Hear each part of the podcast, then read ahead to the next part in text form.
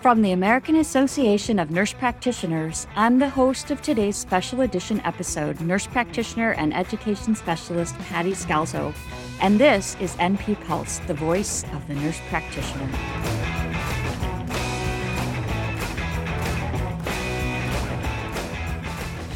Welcome to N P Pulse, A A N P's podcast, bringing you unique nurse practitioner voices and expertise on issues that matter to N Ps and our patients.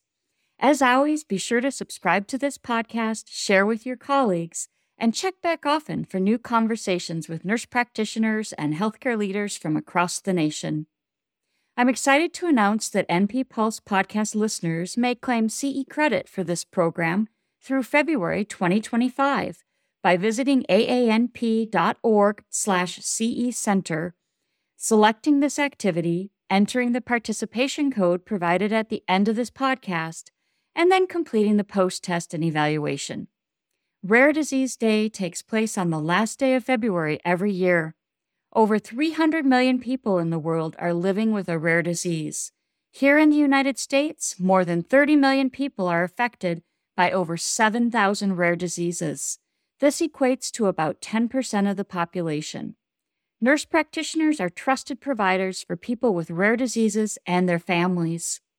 On today's podcast, we are joined by nurse practitioners Stephanie Hosley and Alicia Turner, who will be discussing factors influencing the care of people who are living with rare diseases, clinical examples, and practical resources. Doctor Stephanie Hosley is an assistant clinical professor at The Ohio State University College of Nursing. She is currently the specialty track director of the Pediatric Nurse Practitioner Program. She's practiced as a nurse practitioner in the Central Ohio area for twenty-five years. Doctor Hosley currently practices with a complex healthcare clinic that serves as a medical home for children with multiple chronic conditions, including a neurodevelopmental disorder. She also works with the interdisciplinary cerebral palsy team at Nationwide Children's Hospital and provides school-based care to medically complex children in the local school district.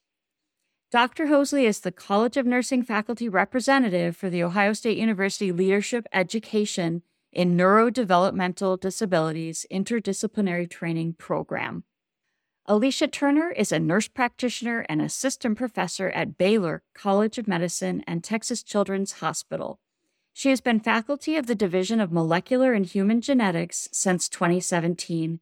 Alicia's career is devoted to caring for individuals with rare diseases, including the management of new treatments for disorders. She is an investigator on several clinical trials for treatments of rare genetic diseases. Alicia is committed to providing the best possible care for individuals with rare diseases and passionate about increasing knowledge in the community. It is my pleasure to welcome our experts. Thank you so much, Patty, for that introduction. This is Alicia Turner here, and I'm really excited about talking about rare disease. What is rare disease? In the U S, a rare disease is defined as a disease or a condition that affects fewer than two hundred thousand Americans. As you can see, that's a relatively large number. seventy to seventy-five percent of rare diseases start in childhood, and thirty percent of affected children don't live past the age of five. Up to eighty percent of rare diseases are genetic disorders, and that's my area of expertise. In the community, you may also see these types of disorders. Cystic fibrosis, Down syndrome, sickle cell anemia, all of these common diagnoses are also seen in the community by nurse practitioners every day. ninety percent of known rare diseases do not have an F D A-approved treatment yet. So we can see that there's really a lot of patients out there that don't have any options in terms of medical care when they have rare diseases.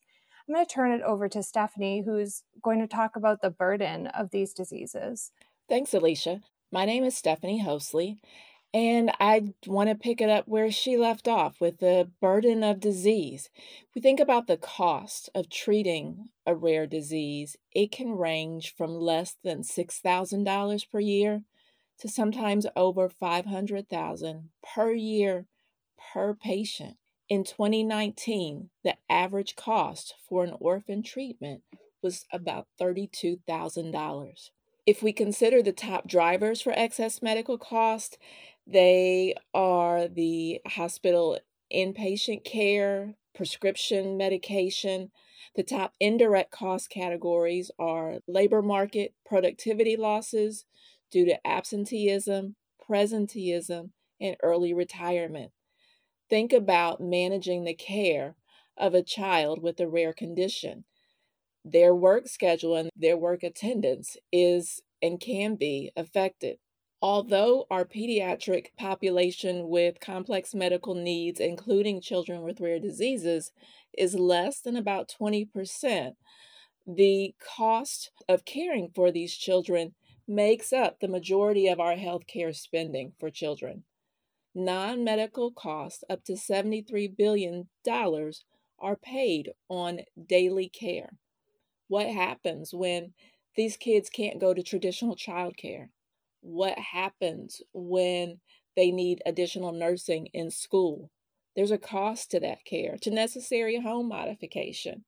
If they are non-ambulatory or need assistance, that means there's a ramp that needs to be paid for. If there's a lift involved, that needs to be paid for.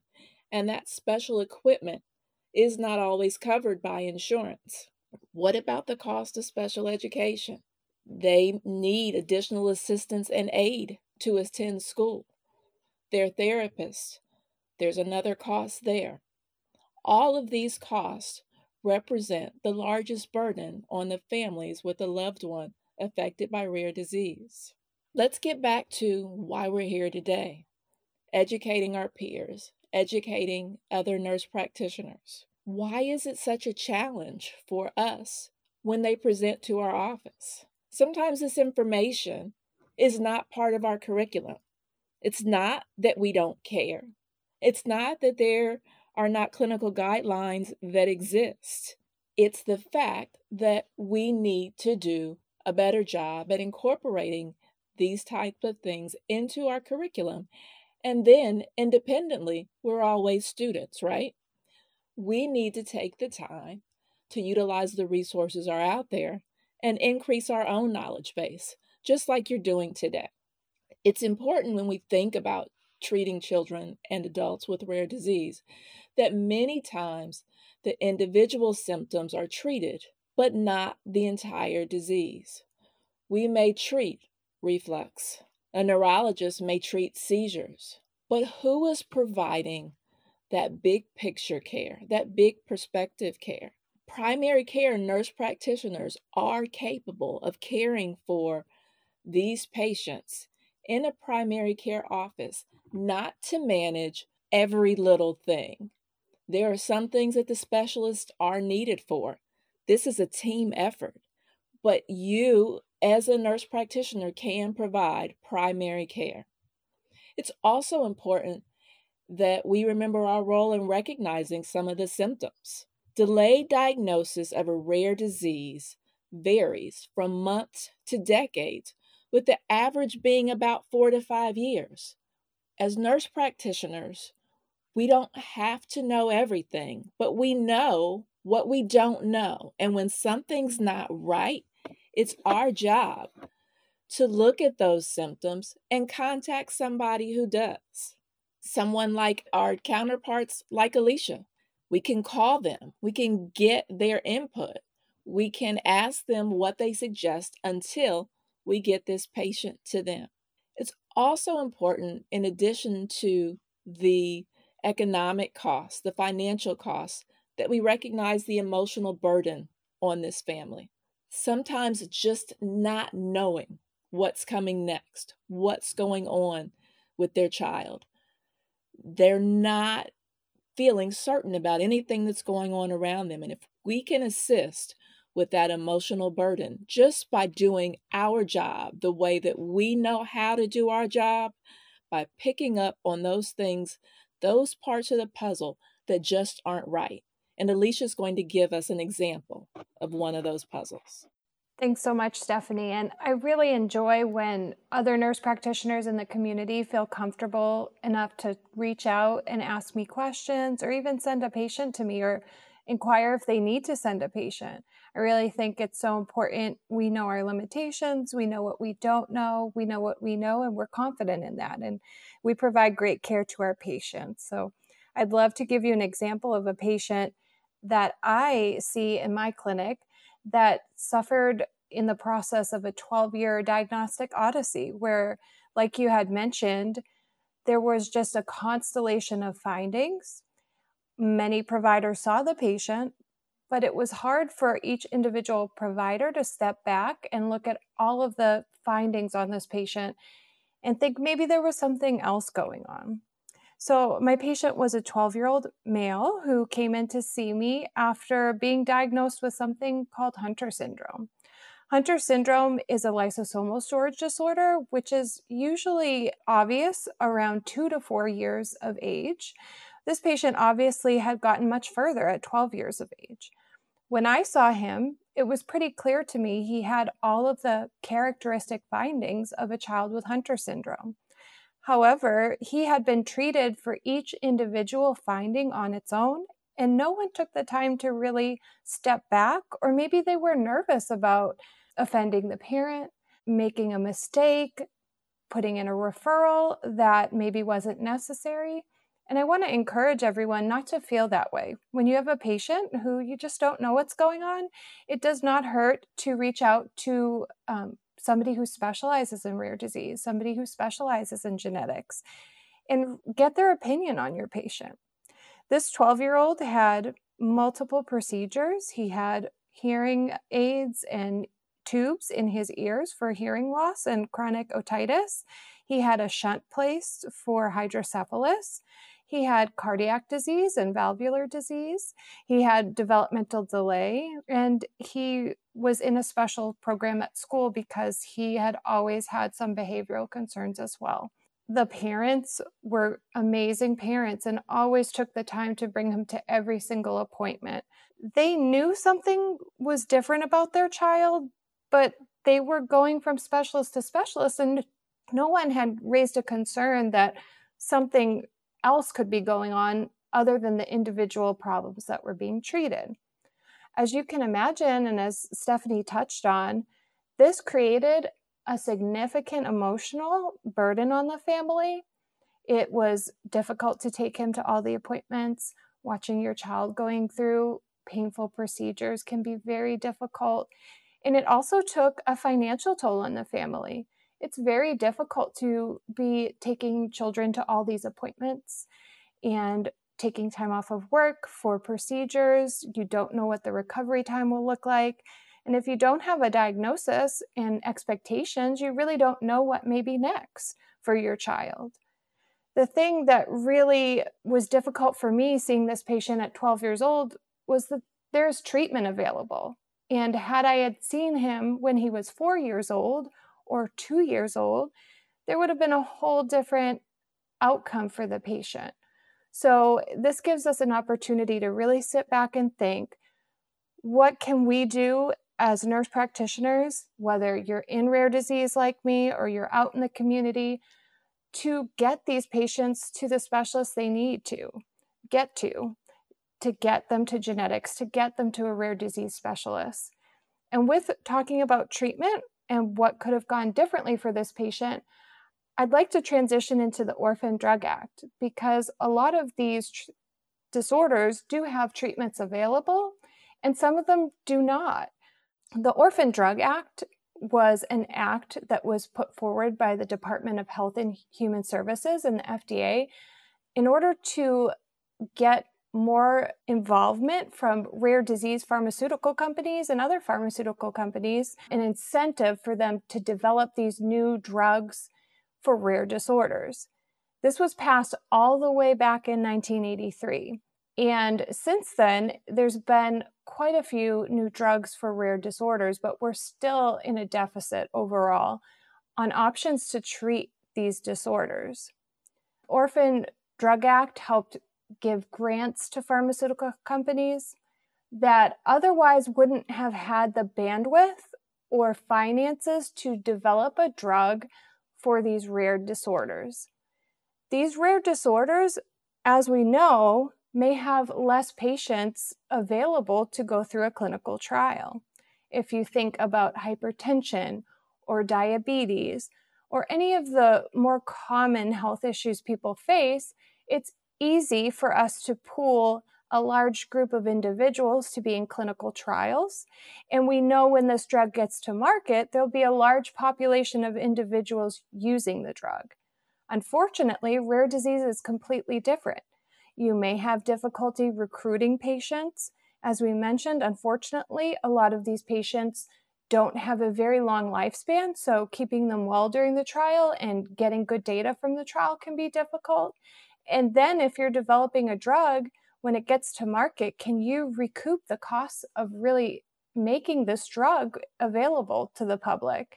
How many people will use it? So the Orphan Drug Act helped bring awareness to this issue. And I think we've seen some development, and there's a lot of clinical trials going on right now for rare disease. But when I really step back and look at it, there's so much more we could be doing. And with that, I'm going to hand it over to Stephanie, who has more clinical examples of primary care and pediatric care to share with us. Thanks, Alicia. Let's think about how we as primary care N Ps can help with families who are transitioning from pediatric care to adult care. We know for neurotypical kiddos without any medical challenges at all, it can be difficult to transition from a pediatric office to an adult office. We know for a child without any complex medical conditions that transitioning from the pediatric office to an adult office can be challenging for them. Now imagine your family of a child with a rare disease. Let's pretend for a moment. We'll name our child Liam. Liam is seventeen, and he was born with arthrogryposis multiplex congenita. That means that Liam was born with contractures to multiple parts of his body. He's required numerous surgeries over the years. He required a surgery to release his thumb from his palm so that he could move his hands. He required a tendon release so that he could move his feet.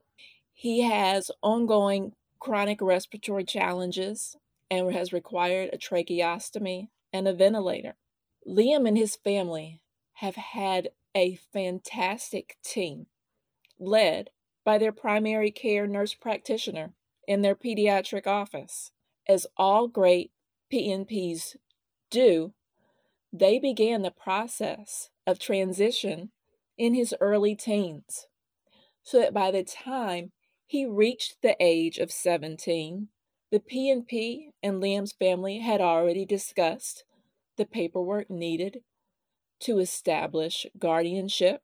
They had started to make referrals to the adult providers, to the pulmonologist, to the orthopedist, to therapists, so that Liam's family had an opportunity to establish care with these providers before they had to leave the comfort of their pediatric office. If we wait until we are approaching the point where they can no longer be seen in our office, we remove that safety net to assist the family with that transition. Again, remember that child with complex medical needs. It's not just you. A typical child may just have the P C P. Maybe they have some allergies and they have an allergist. This family spends enough time in managing the care of this child that it could qualify for the same amount of time of a part-time job. They have to coordinate specialists, the pulmonologist, ear, nose, and throat, orthopedics, neurology. It's not just school. It's not just one bus driver. It's not just one teacher. They are staying in contact with the bus driver, the bus aide, the primary teacher, all of the therapists, their one-to-one nurse at the school, the school nurse, the special education director, and so on.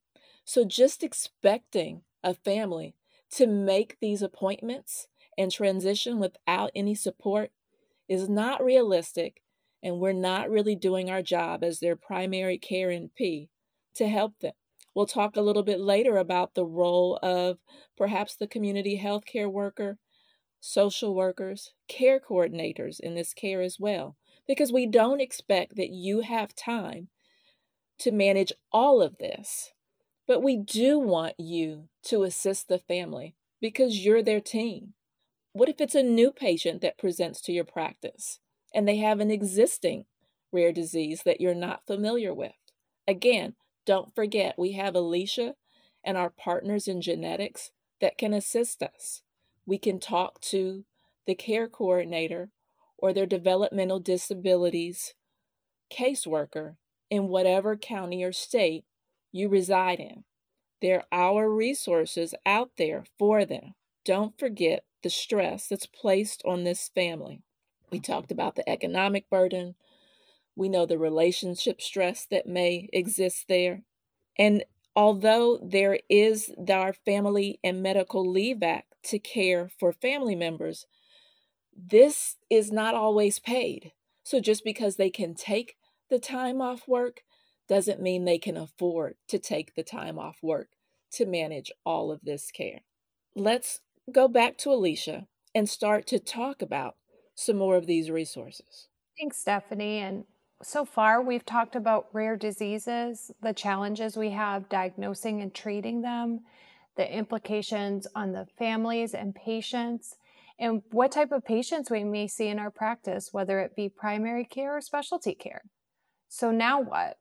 I want to share some resources for you that you can use in your own practice, not only for you, but also to share with patients and families as you see these patients in your community or in your office. In terms of providers, there are some great resources out there for rare disease and for genetic disease. There's a service called Gene Reviews, which breaks down every genetic diagnosis you could imagine for a provider, including diagnostic testing that would need to be ordered, how it's inherited, what you would find phenotypically or on exam with the patient, and also gives you many options of articles to look up in regards to the diagnosis. I use it in my own practice quite a bit, and I encourage others to look at this site, and I share it with primary care all the time when they get a new diagnosis of their patient they see in clinic and they want to know more. There's also GARD, the N I H Genetic and Rare Disease Information Center. It's similar to Gene Reviews and is a great resource for providers when they are taking care of patients with rare and genetic diagnosis. In terms of family and provider support, it really depends on your patient's diagnosis.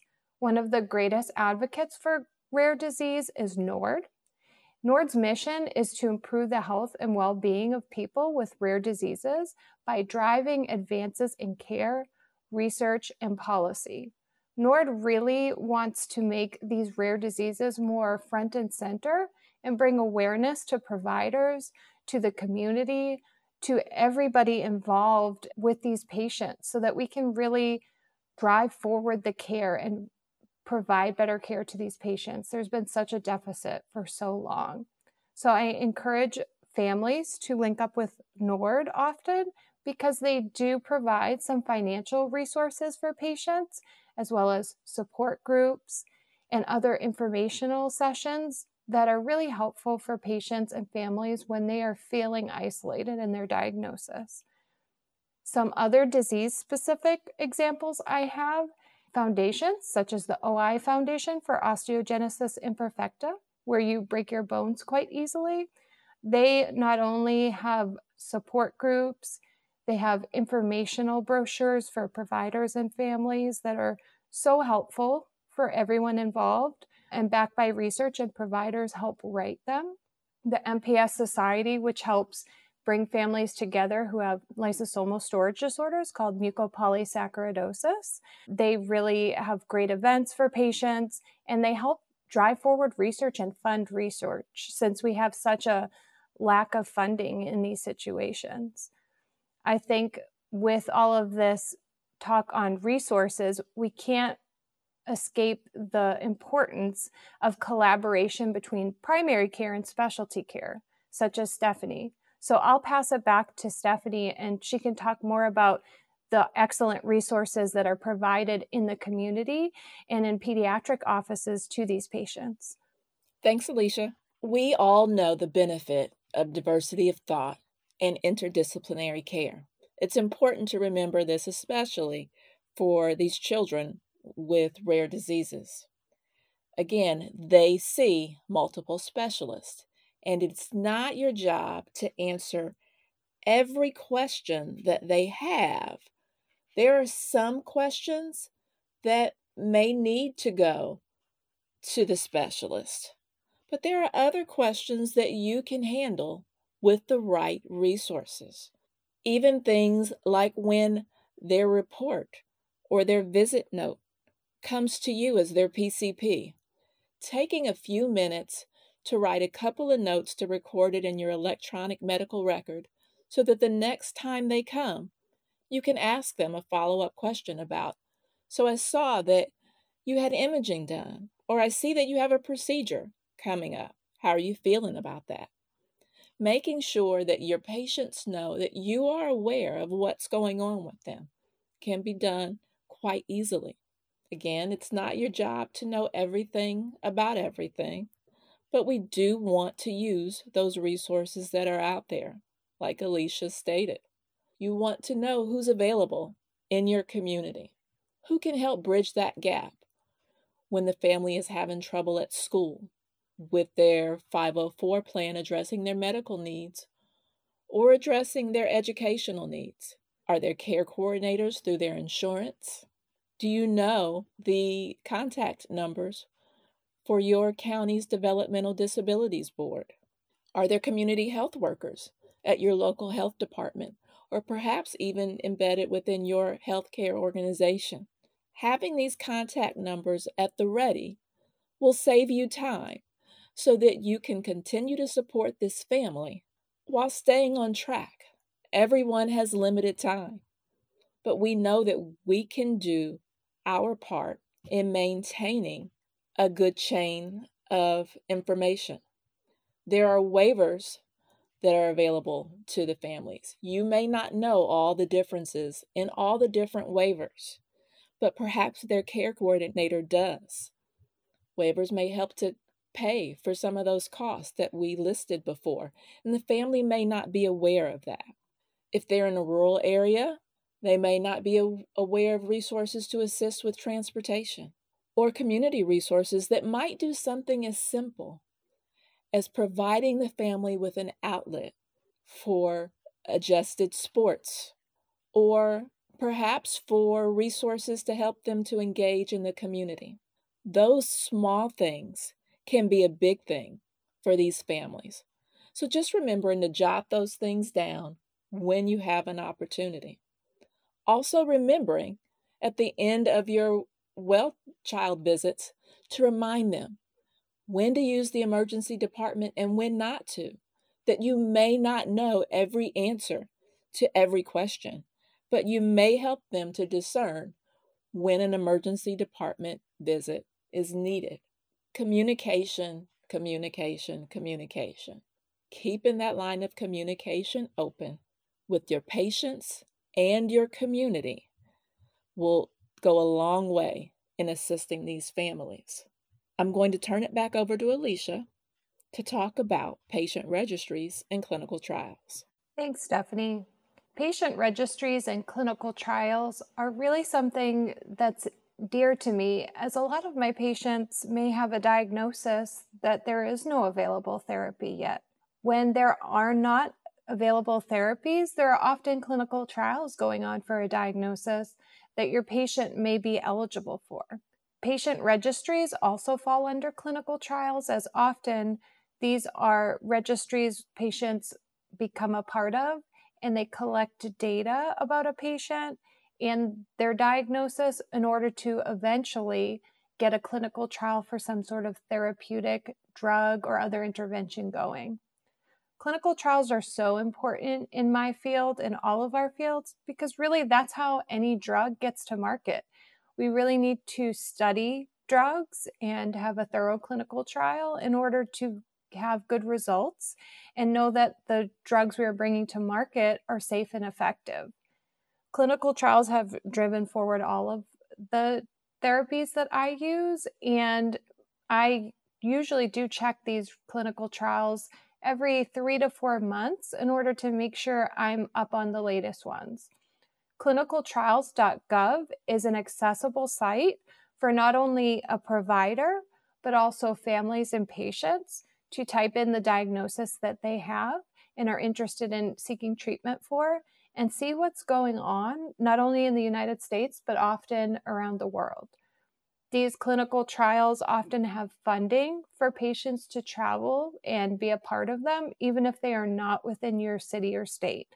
So I think if you're treat- talking about rare disease or treating rare disease, it's impossible to escape the topic of clinical trials. These diagnoses were neglected for so long because there just wasn't enough interest, and now it really is changing. In my department, we've gone from having a handful of drugs we use and other therapeutics that we use to running various studies all the time, and new clinical trials and offers for new clinical trials coming in every week, every month. So I think it's really important for all of us to familiarize ourselves with clinical trials dot gov so we know what's going on in terms of research if we ever need to point our patients in the right direction, or if they've run out of resources and want to know, is there anything else I can do? And on the topic of rare disorders and disorders that lack treatment, I really wanted to touch on something that has been coming to the forefront in not only genetic care, but also primary care, and it's genetic testing. I'm familiar with genetic testing and do this on a regular basis, but you may say, I work in a pediatrician's office, or I'm in primary care. I don't have that much experience with genetic testing, and I don't feel comfortable with that. We really want to emphasize that it's important to know what you're testing for and why, and choosing the right test is really important. There's a lot of buzz about new techniques and new types of genetic testing, and there's a lot more availability in the general public to get testing, whether it be Ancestry dot com or now twenty-three and me is running various types of disease state testing. Direct-to-consumer testing is something that's evolving very quickly. On that topic, a lot of times we hear a buzz about next generation sequencing. It's a new technology that's used for D N A and R N A sequences and variant detection. When I say variant, I mean a mutation in your genes. We go back and forth between that terminology because mutation has a negative connotation, and so variant is often used in conjunction with that, or as opposed to mutation. Next generation sequencing can sequence hundreds and thousands of genes or a whole genome in a very short period of time. Now, with this great opportunity is also a great responsibility. Things like next generation sequencing and direct-to-consumer testing all have implications. They're exciting, and everyone is wanting to know, how can we use this to help our patients, and, and when is this appropriate? Really, in terms of genetic testing, you may not do something like a whole exome sequencing in your office, and that's okay. But you may have a patient come to you that says, my mother had breast cancer, my sister has breast cancer, my grandmother had breast cancer. I want to be tested for B R C A one and B R C A two. I want to know, is this a risk for me? And when it becomes important to seek genetic specialists or rare disease specialists is when you're not familiar with testing, and you may say, okay, I'll order those tests for you, but there's a whole panel for breast cancer that you may leave out some of the genes. So I encourage, if you're running testing, you get with a genetic professional or refer to a genetic specialist so these people can get the best care possible. Really, the involvement of testing has gone from looking at just how many chromosomes we have. Do you have the right amount? Are they paired correctly? To looking at the whole exome and your entire genetic code. And there's tests in between. You can run panels for things that you're suspecting a patient has. If you think that they have O I or osteogenesis imperfecta or some other bone disease, you can do a bone fragility panel. So it really will vary between practices, what you do and who you refer to. But knowing a little bit about this is really important. You may get a patient that comes back to you with a new diagnosis and you look at their genetic testing and you don't know what it means. Knowing who you can refer to is really important, and who to ask questions to is really important as well. I'll give you an example of a twenty-five-year-old that I take care of that has something called Fabry disease. He had symptoms of this disorder all throughout his childhood and adolescence. He had something very common in this diagnosis, which is chronic pain. His hands and feet would burn, and he would get episodes that are exacerbated by heat or stress. He had seen different specialists, and nobody really had an idea of what could be going on with his pain. He was given symptomatic care, which really didn't always take away his pain.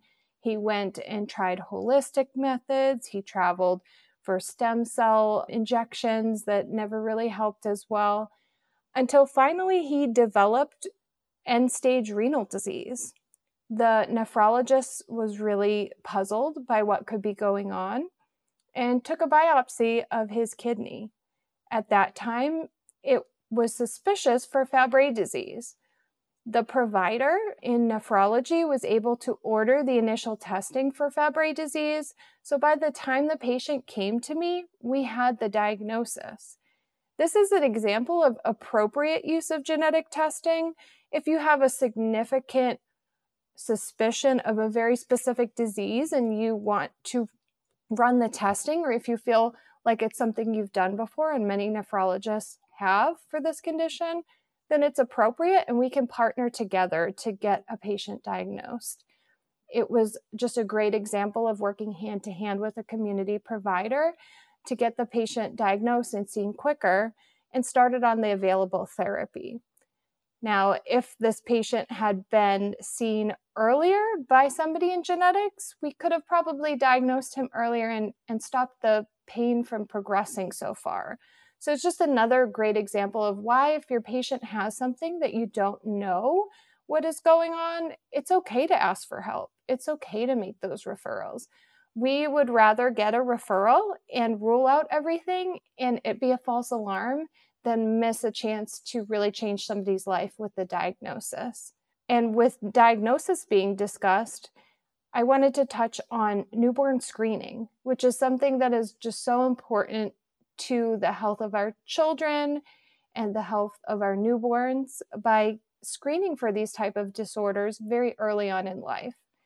Most people are familiar with the newborn screen, or some people used to call this the P K U test, where you do a heel stick on an infant and collect blood spots on a piece of paper. This is a way to screen for diagnosis, including genetic diagnosis, that may impact the newborn very early on in life. There's something called the Recommended Uniform Screening Protocol that is a suggestion of what you should include on the newborn screen, but this does vary state by state. It allows for earlier diagnosis of infants with genetic or rare disorders and earlier treatment. What does that mean for our patients? That means we can get their disease under control much earlier. We can begin screening for some of the complications of the disorder much earlier, and really we can change the trajectory of these patients' lives. And with that, Stephanie has a lot of insight on what that means for patients in pediatric practice. Thanks, Alicia. From the primary care side, it's important for us to follow up on newborn screenings and make those referrals back to the appropriate specialist once the results are received. Again, it's that prompt follow-through that assists us in making an early diagnosis and reducing not only the stress of the families, but improving the outcomes for the patients. It's also important to follow up on those referrals and make certain that the newborn screens do not get lost in the transition if they did not begin in your office. We know that the processes vary from state to state, so it's important to determine what that process looks like in your state, but to ensure that we don't assume that the previous provider followed through on the newborn screening, and that we take the time during that initial visit to discuss the results when they are available, and that we're available to answer questions. I'm going to turn it back over to Alicia as we begin to wrap up our discussion for today. So when we're thinking about closing up the topic, you may think, well, what does the future hold for rare diseases and genetic diseases? There are so many new opportunities coming up to treat and diagnose these patients. One of these is machine learning, which has been applied to databases and electronic medical records in order to screen many charts at one time to see if they have constellation of findings that may be consistent with a certain diagnosis. This is already being used, believe it or not, in some specific healthcare facilities, and it is being used in order to try to get these keywords and diagnose patients with rare disorders that maybe there's no explanation for their symptoms. There's ethical concerns about this, of course, when medical records are being accessed, and some people are not happy to share this information with an applied learning device, which is totally understandable. So moving forward with things like machine learning may give us opportunity for diagnosis when not every specialist is stepping back and looking at each individual symptom a patient has and attributing it to a much larger picture.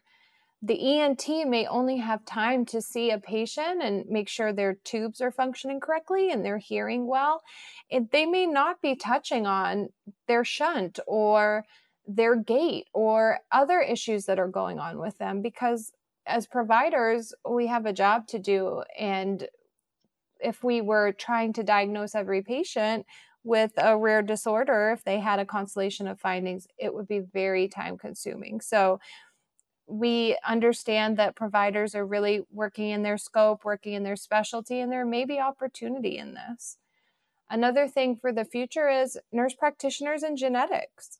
There is such a deficit in the United States of geneticists. There are some cities and states that are just a medical desert in terms of genetic care. There are patients who travel to see me and my counterparts from states all around the United States. So nurse practitioners can really fill this gap in genetics. And I'm excited as more and more nurse practitioners become interested in the field of genetics, as more and more opportunities come along for nurse practitioners in genetics. Conferences such as the Clinical Genetics Advanced Provider Conference come along, and there are certifications for nurse practitioners in genetics. We really can bridge this gap in rare and genetic disease, whether we're working in genetics specifically or in primary care. And we are all a team. We all want to do what's best for our patients. We all want our patients to have excellent care and to get to all the right specialists. So I'll let Stephanie speak on the importance of the team as we close out. Thanks, Alicia. Again, remember, this is a team effort.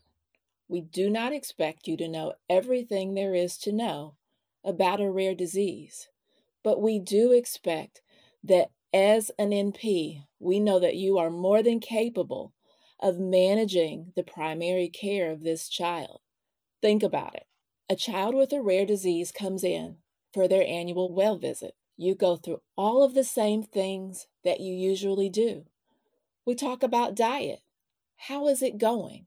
No, you may not know the correct rate that their G-tube feeds should run at, but you can look at their weight make sure that they're trending appropriately, make sure they're not having any problems with frequent choking or gagging, and then make sure that they are, in fact, following up with the dietitian or the specialist who is managing the G-tube feeds. You move on to sleep. No, you may not be able to manage the vent settings in the primary care office, but you can talk to them about sleep hygiene. How many hours of sleep are they getting? And you can use your resources to determine if sleep disturbance is part of that diagnosis.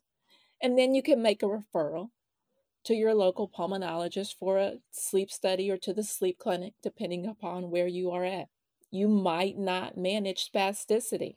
However, you can talk to them about pain and movement and activity and make that referral to the physiatrist who may help in managing tone management. And you may not know how to manage an I E P, but you're going to talk about development that day and how is school going.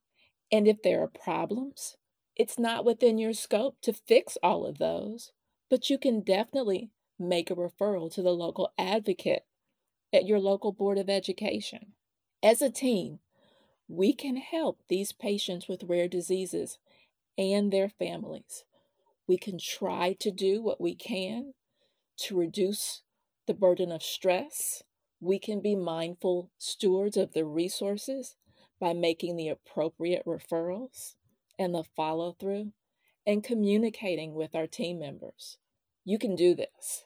Alicia and I want to take the time today to thank A A N P for having us here today and allowing us to talk with you.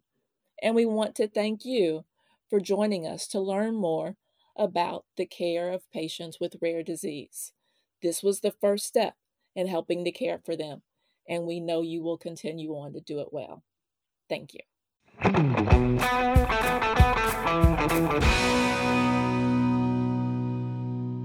Thank you, Stephanie and Alicia, for this interesting and informative podcast. To our listeners, I hope you found this episode educational and can apply some of what was discussed to your practice. Join your National Professional Association and add your voice to over one hundred twenty thousand of your N P colleagues nationwide. I urge you to become an A A N P member today.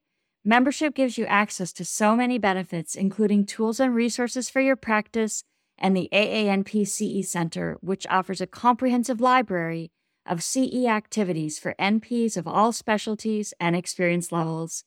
Exclusive discounts and many free activities are yours as an A A N P member to help you complete state licensure requirements and earn the credits needed for recertification. You may earn C E credit for this podcast by completing the post-test and evaluation by logging into the A A N P C E Center at A A N P dot org slash C E Center and entering the participation code rare disease twenty-four. That's all one word, rare disease twenty-four. Be sure to subscribe to this podcast, share with your colleagues, and check back frequently for new episodes. Thank you for listening. Thank you.